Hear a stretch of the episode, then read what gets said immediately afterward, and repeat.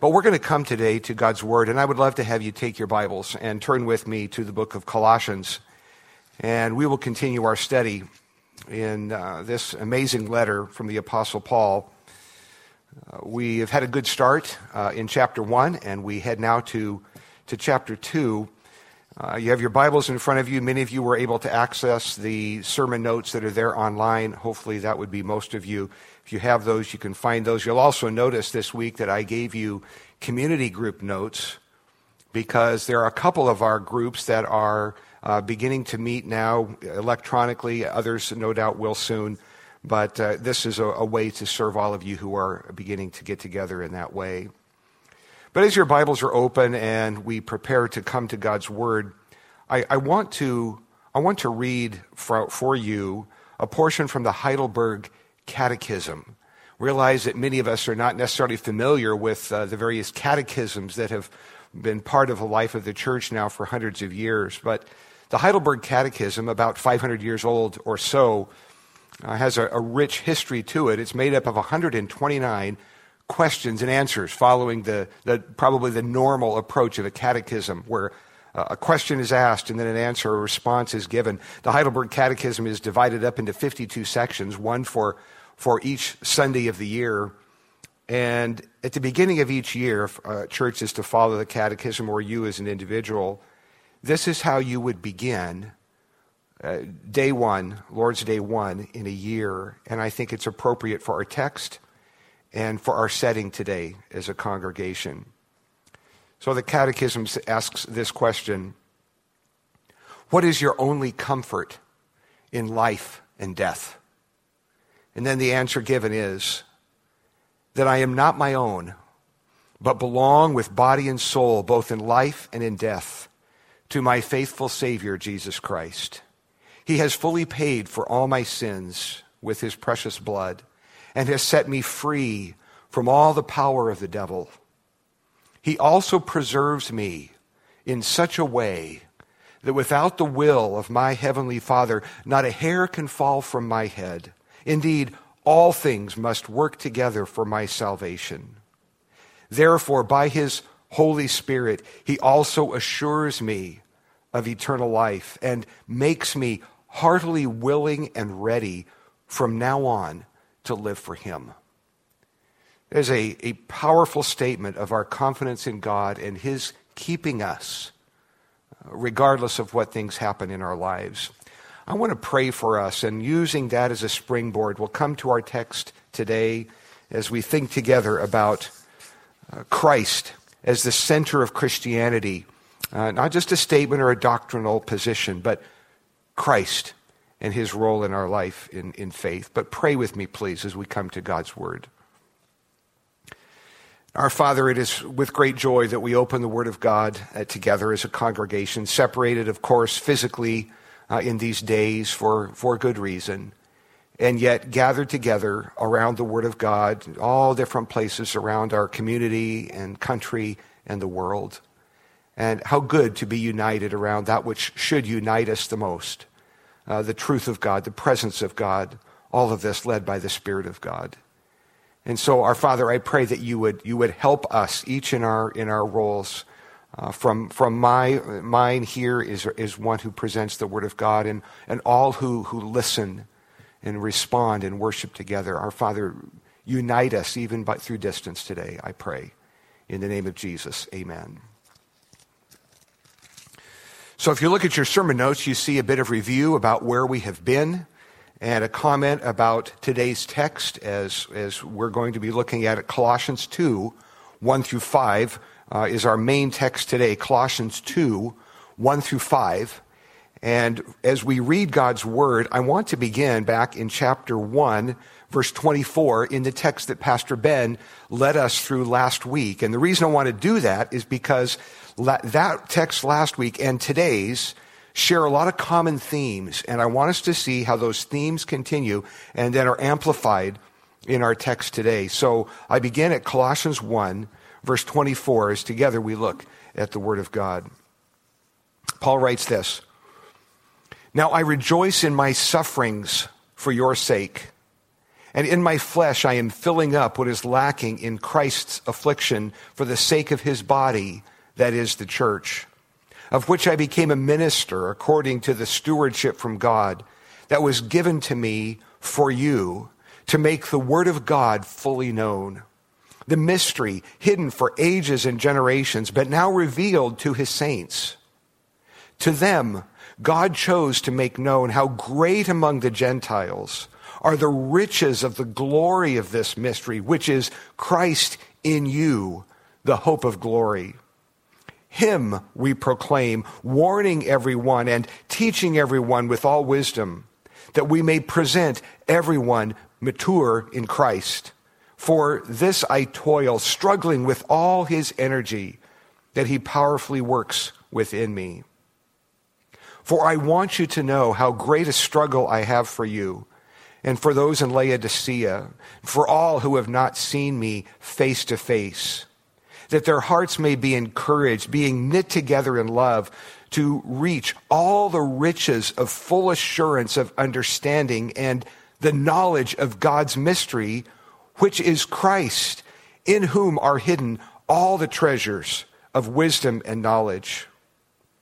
I say this in order that no one may delude you with plausible arguments. For though I am absent in body, yet I am with you in spirit, rejoicing to see your good order and the firmness of your faith in Christ. And there we'll stop our reading in God's Word. Now, I trust that you noticed as I read uh, the great interplay of themes between the latter part of chapter 1 and into chapter 2 but I, I, want to, for a moment, before we delve into the text, I want to focus your attention on verses 4 and 5 of chapter 2, because uh, I want you to see what's going on in the text as Paul's writing this letter to the church at Colossae from, from jail. Of course, this is one of the prison epistles. But he says in chapter 2, verse 4, I, I say this to you so that no one can delude you with plausible arguments. In other words, what he's writing is for the protection and good of those who are his audience. He says, I'm writing this to protect you, to, to keep you from being deluded with these other arguments. So whatever he's saying in the text is being written to that end. It is there to protect them. It's to guard them from false teaching.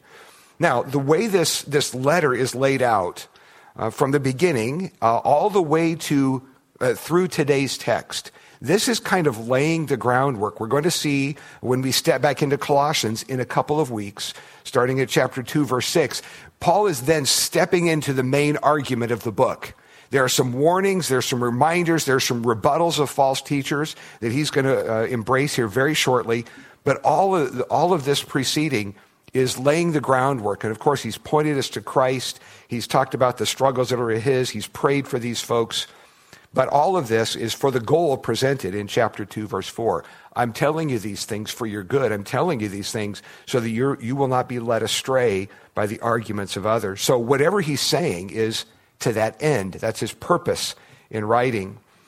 So you come now to our, to our text. And if you notice on your sermon notes, uh, hopefully you have those in front of you, uh, I'm going to talk today under two headings.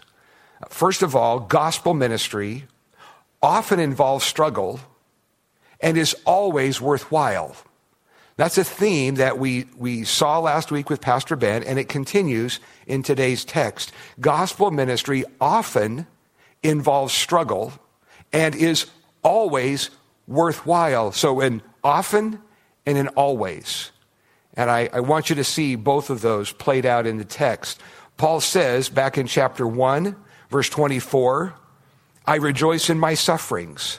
Again, in verse 29, for this I toil, struggling with all his energy. And then in today's text, chapter 2, verse 1, he continues this. I want you to know how great a struggle I have for you.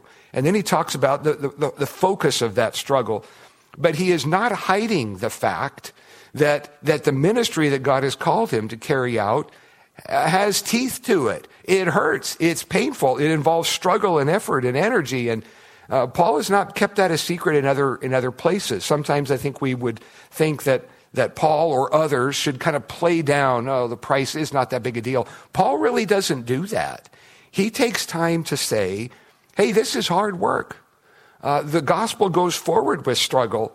And I don't think he's doing that as a matter of pride. It's a matter of lifting up the gospel, really, to say, this is so worthwhile. Communicating the message of Christ, the message of the gospel, it is so worthwhile. I will pay the price. I'll pay any price to see that it goes forward. Now, on your sermon notes, there are several things I'd like to think through uh, with you on this, under this theme. I mention here, first of all, that Paul is a capital A apostle. And if you've heard us address this before, you know that as I understand the New Testament, uh, I see there a group of apostles who were a unique group, a closed group who had seen the risen Savior. Paul, one of them, uh, the disciples, of course, and then Paul is added, I think, to those to that to that group. But I call them capital A apostles, those through whom God gave us revelation and who were those pioneers of the faith upon which the church of Christ was built. Now, that marks him in a, in a special role. Uh, as contrasted to what I would call small a apostles, where the term apostle is used in the New Testament. It is often used of those who are sent. And I think it could also apply today uh, in terms of that missionary gift or those who go to other places, maybe to unreached people groups or uncharted territories. I think of them as small a apostles, not those through whom God speaks the way he did through the capital A apostles. But that just is a little way of, of how I think it's helpful to think about the New Testament. Now, on your study notes, you notice that Paul, as a capital A apostle, was called to suffer. And indeed, he was. That was from the very beginning as Paul came to Christ there uh, on the Damascus Road uh, and, and met the risen Christ. And as God sent Ananias to minister to Paul, uh, then called Saul, you remember the words of God to Ananias in the book of Acts, saying, I will show him how much he must suffer for my name's sake. So from the very beginning, before Saul or Paul even knew what was in store for him. God had already marked out for him a, a journey that would come with, with a cost. And of course, Paul talks about that later. Uh, 2 Corinthians chapter 1, 8 through 11, a text that we've turned to a few times recently, where the Apostle Paul says, I don't want you to be unaware, brothers, of, of the pain and the sorrow. We, we despaired of life itself, and I want you to know about that. And then he says later in that text, and I want you to help us. Help us by your prayers. And he highlights the importance of the prayers of God's people in seeing the gospel go forward. And then, of course, in 2 Corinthians 11, Paul chronicles uh, the, the ways in which he suffers for the gospel shipwrecked, beaten, uh, the, the, the, burdens of the church, uh, the suffering that was his for the cause of Christ, that capital A apostle. Now, on your study notes, now, I, I, I want to just to take that a step further with you. So in the text, Paul is called to, to suffer, to struggle to see the gospel go forward.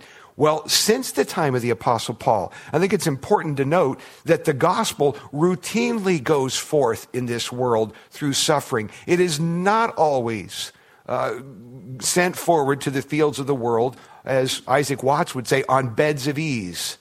Uh, indeed, down through the ages, faithful men and women of God have paid incredible prices to take the Word of God around the world. And we do well to recognize that. Uh, we, we stand on the shoulders of others who have paid dearly that, that we, even here or wherever we are worshiping today, so that we could hear the gospel. Uh, I know that there are some in this congregation who have stories to be told of, of those who shared Christ with them and somebody who shared Christ with them, and the price that was paid down through the ages, maybe not a big price of martyrdom and flames and fire and deprivation and things like that. Sometimes the, the, the suffering that comes through faithful teaching uh, of, a, of a person leading a group of children in Sunday school, where it gets a little old after a while and you begin to feel unappreciated, and yet the gospel goes forward as faithful men and women uh, carry that good news. I put in your study notes here church history is full of painful but glorious stories of people.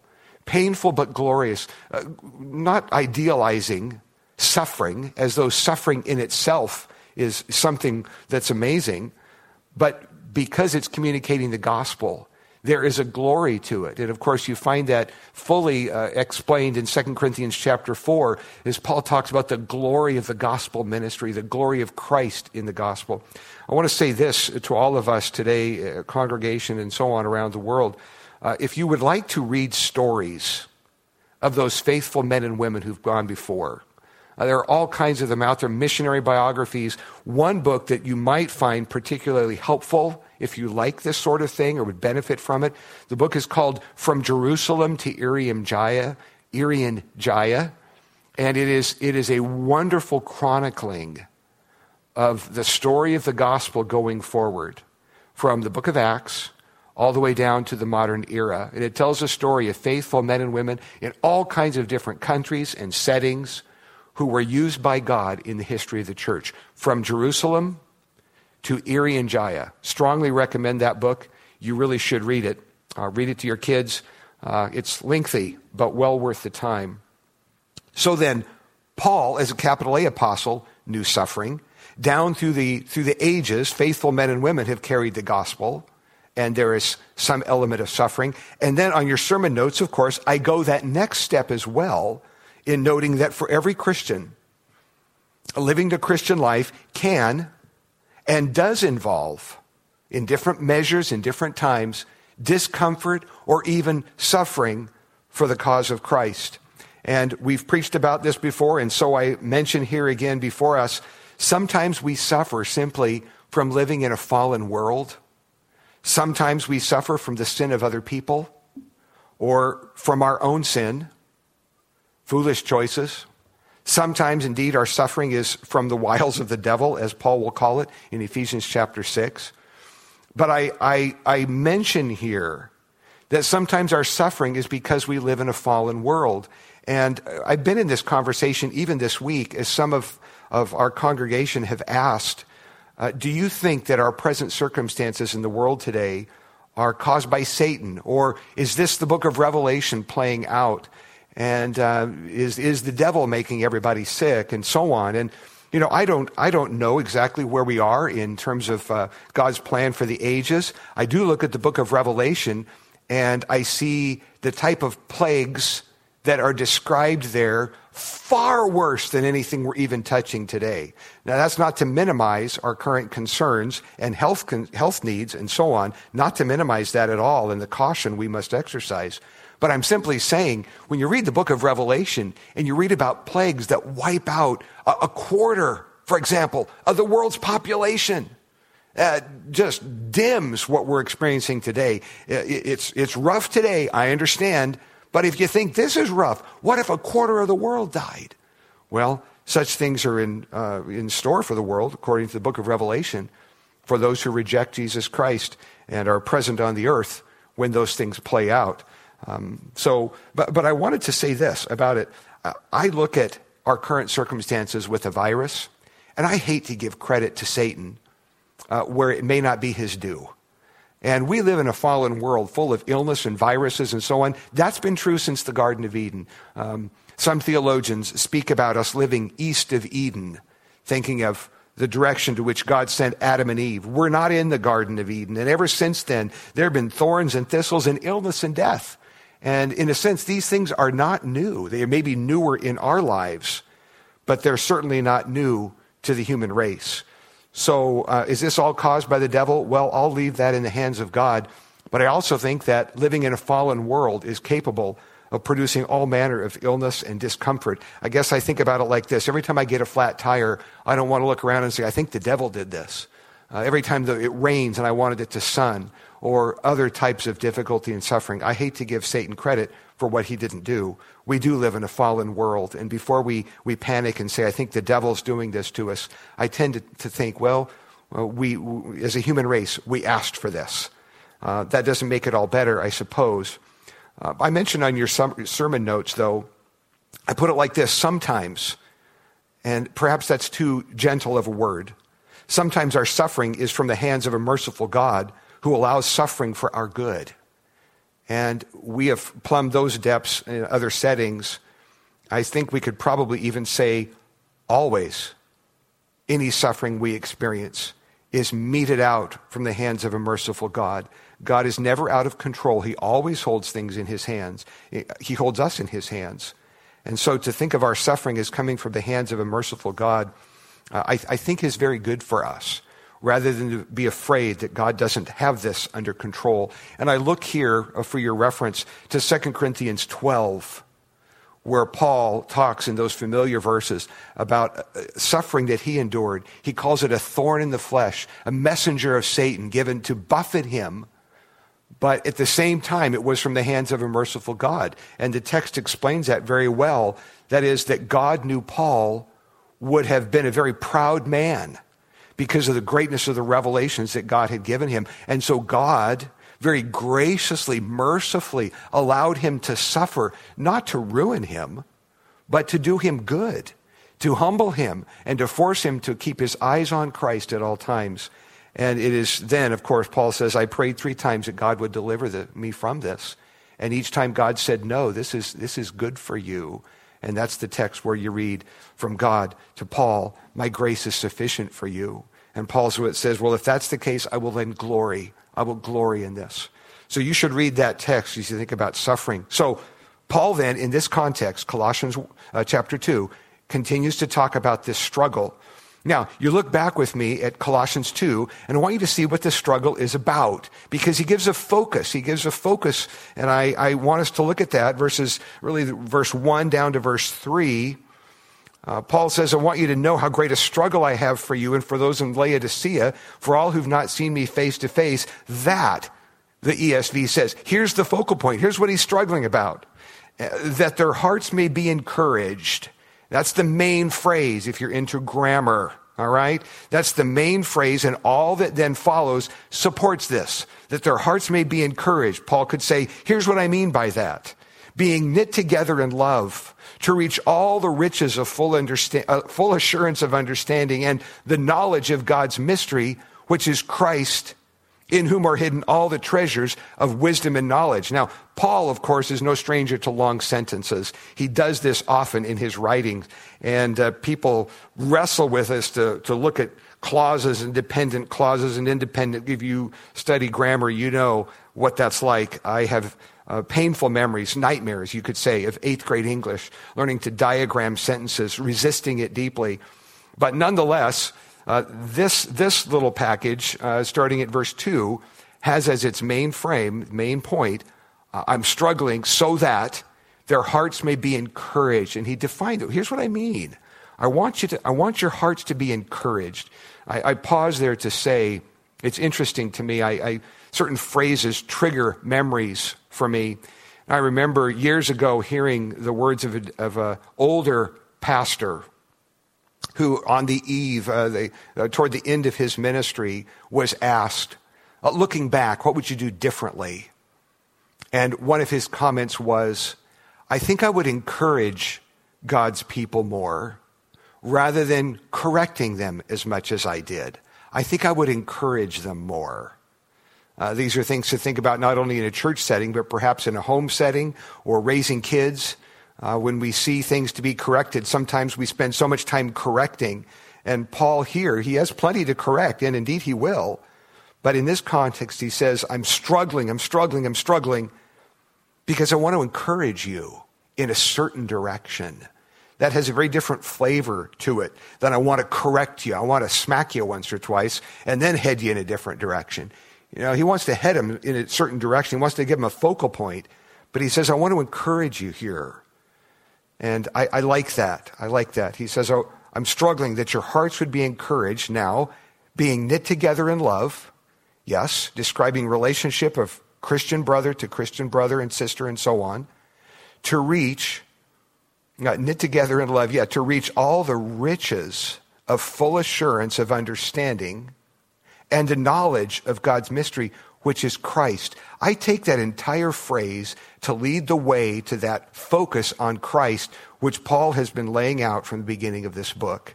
I want your hearts to be encouraged, knit together in love, and I want you to, I want you to get your arms around the person of Christ and what he has done for us. He, he talks about this, this full assurance of understanding and knowledge of God's mystery. Now, Mystery, of course, is a, a, word that we have also visited in this text. It's familiar in the New Testament, used very differently from how we use the term mystery. We think of Agatha Christie or all kinds of other mysteries. That's not the way it's used in the Bible. Routinely, the word mystery is used in, especially in the writings of Paul, to describe something that, that God had not previously revealed, but now has been revealed. You find that in the book of Ephesians, other texts, and certainly here. And you, you notice back in chapter 1, again, these unifiers through the text. Verse 26, there's a reference to the mystery hidden from ages and generations.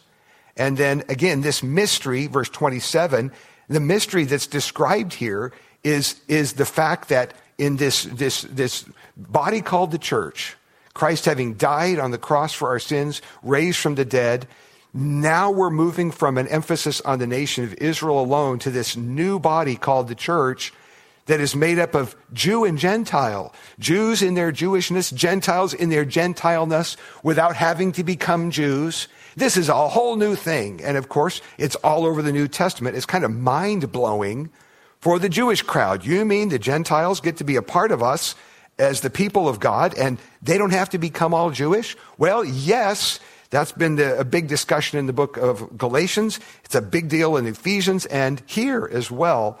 So there's this mystery. It's Christ. And interestingly, uh, verse 27, he talks about Christ in you, the hope of glory. I reference this on your study notes as a, this amazing, uh, amazing truth. Uh, mention it under the section called today's text. And of course, in the part we're looking at right now, Christ in you. Now, an important detail we tend as Americans who love to think as individuals, we quickly think of this text talking about Christ in me uh, as an individual, the hope of glory. And certainly, uh, New Testament teaching is that when we trust Christ as our Savior, by the presence of the Spirit of God, yes, He does come and dwell within us. But I don't think that's the emphasis in this text, because here, as is routine with Paul, uh, he uses a plural, which is Christ in you or you all. It's a plural. He's talking about Jew and Gentile. I believe that's the emphasis here that's so amazing to Paul. It's not just Christ in, in me as an individual, but Christ in us as a body, Jew and Gentile alike, different backgrounds, different cultures, different ethnicities, different languages, and united in Christ. Christ is among us. He is in us. Christ in you, the hope of glory. My second heading, of course, uh, following the emphasis on gospel ministry and struggle and worthwhileness. Uh, my second heading, gospel ministry, focuses on Christ, Christ himself. And I think that's the emphasis here in this text. I want to encourage you. I want to encourage you to be knit together in love, and I want you to be able to see Christ in all of his beauty and all of his glory. On your sermon notes, again, I hope you have those in front of you. I, I put kind of a, a sub statement here that I, I want to press on today. Gospel ministry focuses on Christ himself, and then my subheading, not just on creeds or a doctrinal statement or a conservative way of life. And let me, let me just say, I am not uh, against creeds, doctrinal statements, or a conservative way of life. Huge fan. Begin today with a statement from the Heidelberg Catechism. Uh, I like doctrinal statements, they're good. Uh, I like conservative ways of life, but the essence of Christianity is not those things. And sometimes when people think about Christianity or think about faith, they think of ascribing to a certain way of life, or they think of of, of church as a doctrinal statement. So I'm going to join that group. I'm going to join that statement. And, and while I appreciate those things uh, in and of themselves, let me just say this. I want you to get it loud and clear. The, the, the essence of Christianity is a relationship with Christ. It isn't just signing on to a doctrinal statement or agreeing to live a certain way or voting a certain way that you perceive Christians are supposed to vote. It isn't that. It's about a living relationship with a living Savior. It's about Christ Himself. We saw already in chapter 1 this amazing hymn starting in chapter 1, verse 15, and down to verses 18, 19, 20, as Paul talks in amazing, glowing, beautiful terms of the, the beauty of Christ. And then I would propose here again, he says, I want to encourage you. I want to see your hearts knit together in love, and I want you to reach for, I want you to arrive at this place where you see Christ as, as center of it all. He is God's mystery. He is the one in whom are hidden all the treasures of wisdom and knowledge. I want this church, he would say, to be, to be focused on a living relationship with a living Savior. And I fear sometimes that it's, that it's possible to get so into the routine of life. I do this, I do this, I do this, I do this. Christianity becoming something you do. Uh, I get up, I read my Bible, I pray, take a walk, I do my devotions. We do, I do, I do, I do. I, you can forget. You can forget Jesus and a real relationship with Him that isn't just about checking off little boxes and, and saying, well, I did my Bible reading. I'm not saying don't read your Bible, you should. But is the essence of your faith keeping up with your Bible reading plan? Or is it about a living relationship with a living Savior? And I believe that as Paul is heading down this track and saying, I want to, I want to protect you, remember verse 4, I want to protect you from those who would lead you astray. He begins, he's laying a foundation of, of, of focus on Christ, who is not just a doctrinal statement or a creed, but a living Savior who wants us to be with Him and to know Him and to love Him. And I, I, I wonder that about us. It, it's interesting as I have there uh, again in front of you, hoping you have that. Um, this emphasis has a, a profound impact on how we view discipleship and Christian education in every aspect of faith. A book I am uh, just working on reading, I have a love hate relationship with it, I would have to say. Uh, it's entitled You Are What You Love by James K.A. Smith. And if by some odd chance this statement got to him, I'd want him to know I love part of your book, and the other part of it drives me nuts. But the part that I really appreciate is he's highlighting uh, the fact that in our teaching, in our pedagogy, in the, some of the fancy, cool terms that he uses, we must not forget that as we raise our kids or teach in a church, we're not just transferring information. We're not just asking kids to memorize things and know. We're not just little brains on a stick. No, we are, we are affection as well. We are heart, not just mind. And our goal is not just to give kids information or to give adults information for that matter, but to, to, to, to teach their hearts to love, to teach our hearts to love. Again, not just a statement of truth, but the living Christ. And that's an emphasis throughout that book that I, I so value. Uh, I couldn't find my copy of that book this morning, or I'd read you a couple elements uh, that I thought, oh, that's so good. Uh, we, we keep our kids in the faith. And he, Smith interacts with that longing of Christian parents. I want to see my kids grow up and be followers of Christ for life. And he points out that sometimes we err on the, the, the, the, thing, the, the brain on a stick idea. If they'll only know certain things, I'll protect them from ever going astray. They'll memorize this catechism. They'll memorize this doctrinal statement. They'll have the whole New Testament memorized. Therefore, they'll be protected from ever going astray. And he points out how that's an error. And then he goes to the other side and he says some people then uh, pushing back against the brains on a stick idea believe that if we just entertain our kids well enough, if we get them enough cotton candy and bouncers and popcorn, they'll see Christianity's fun. And of course, because they have fun, they'll stick around in the faith. And he interacts with both of those approaches to raising kids and says, you know, both of them have things lacking. And again, he's not saying don't teach content, nor is he saying don't have fun. But he's saying that isn't what keeps our kids in the faith. It isn't what keeps us in the faith either, is just bare facts or just having fun. But he interacts almost in a Jonathan Edwards esque uh, approach b- about our religious affections and the love of the heart. And he offers uh, his understandings of, of ways in which you can nurture in, in a child or in adults affection uh, for Christ.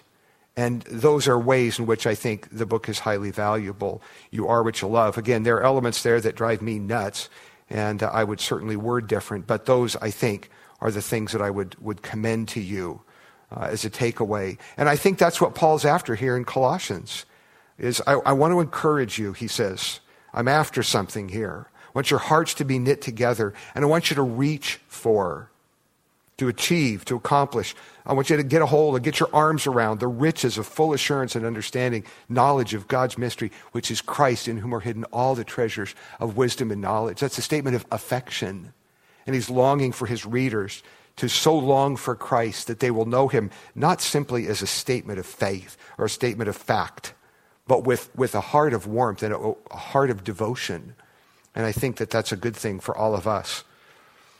Now, Again, on your study notes, I, I asked you this question that I think is, is a, a worthy takeaway based on verse 4. Paul's saying, I'm telling you this so that you're not going to be led astray. And I think if our hearts are, are wrapped around the heart of Christ, in, indeed, perhaps less likely to go astray. But I asked this question there from your study notes Is your faith, a child of God, is your faith a cold, formal, content heavy faith to the exclusion I ask, to the exclusion of a warm hearted devotion to Christ Himself that isn't to, to, to put down content. You know me enough to know that I like content and study and facts and creeds and doctrine and so on. But those things, in the absence of warm hearted devotion, can create a, a, a brain on a stick that focuses on being right and sometimes ends up being argumentative and, and um, well, less than loving, either to Christ or to people. And I don't think we want to be that as individuals and certainly not as a church. Content, yes. Truth, yes. But, but a warm hearted devotion to Christ must be something we embrace. Now, on your study notes as well, of course, some things to think about in responding to God's word. I look at this text, and Paul, again, he's wrapping up in verses 4 and 5, and he says, I'm telling you all this so that you will not be easily led astray by other people. And he's laying the groundwork for where he's going to take us in the weeks ahead, as indeed he, he addresses areas of concern and correction and so on. He's going to do that. But he lays this important groundwork and says, Do you love Christ? Do you love Christ today? Are you reaching for Him?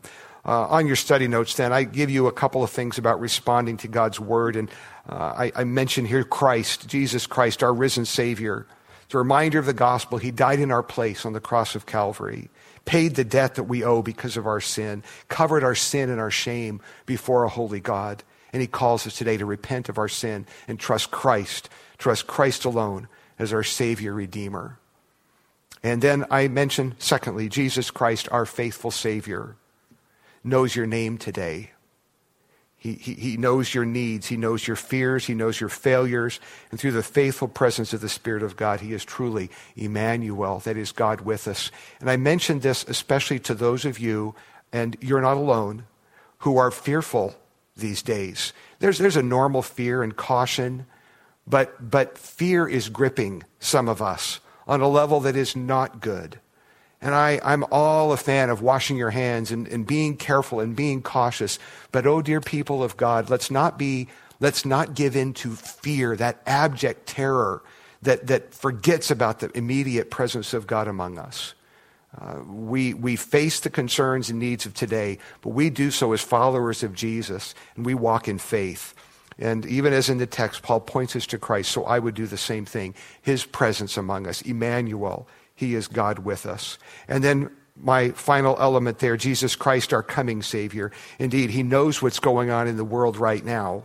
The, the world is not out of His control, whatever you think. The world is not out of His control. Heaven is not in a state of panic today.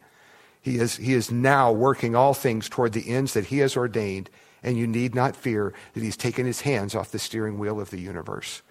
And I hope that that's not how you view life today. Oh no, God has lost control. No, he has not. He has not lost control.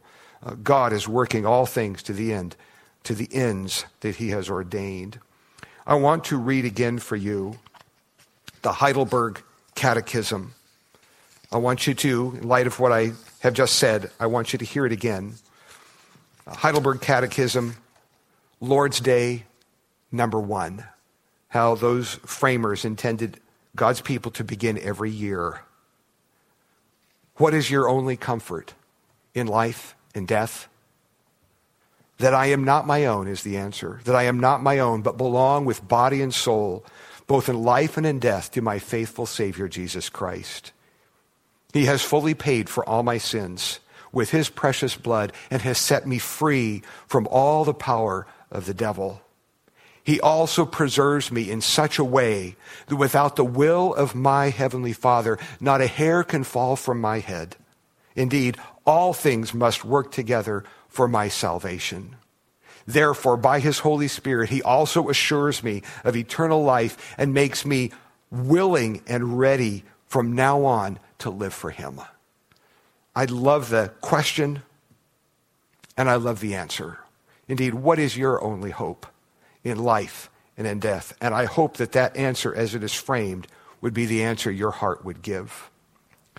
I want to pray for us, for God's encouragement and care. I'm going to say just a few words of announcement, and then we will conclude our morning together with one of the songs that we sang earlier, kind of framing our service with an atmosphere of hope and encouragement. So pray with me, please, if you would. Our Father, how we thank you for the Word of God. Thank you that the Apostle Paul saw the gospel as worth suffering for and worthwhile, always worthwhile, because of its effect on the lives of people, forgiveness of sins, and the hope of life forever with you. We're grateful. Thank you for Paul's focus on Christ. And Father, may that be ours as well. Thank you for doctrinal statements and creeds and comments of truth, as valuable as all those are.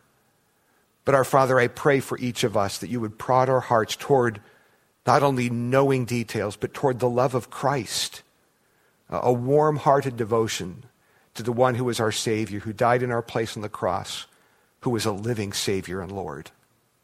I thank you for these things and pray that you would keep your people this week in the love of Christ. Give them hope and joy. We pray this in Jesus' name. Amen.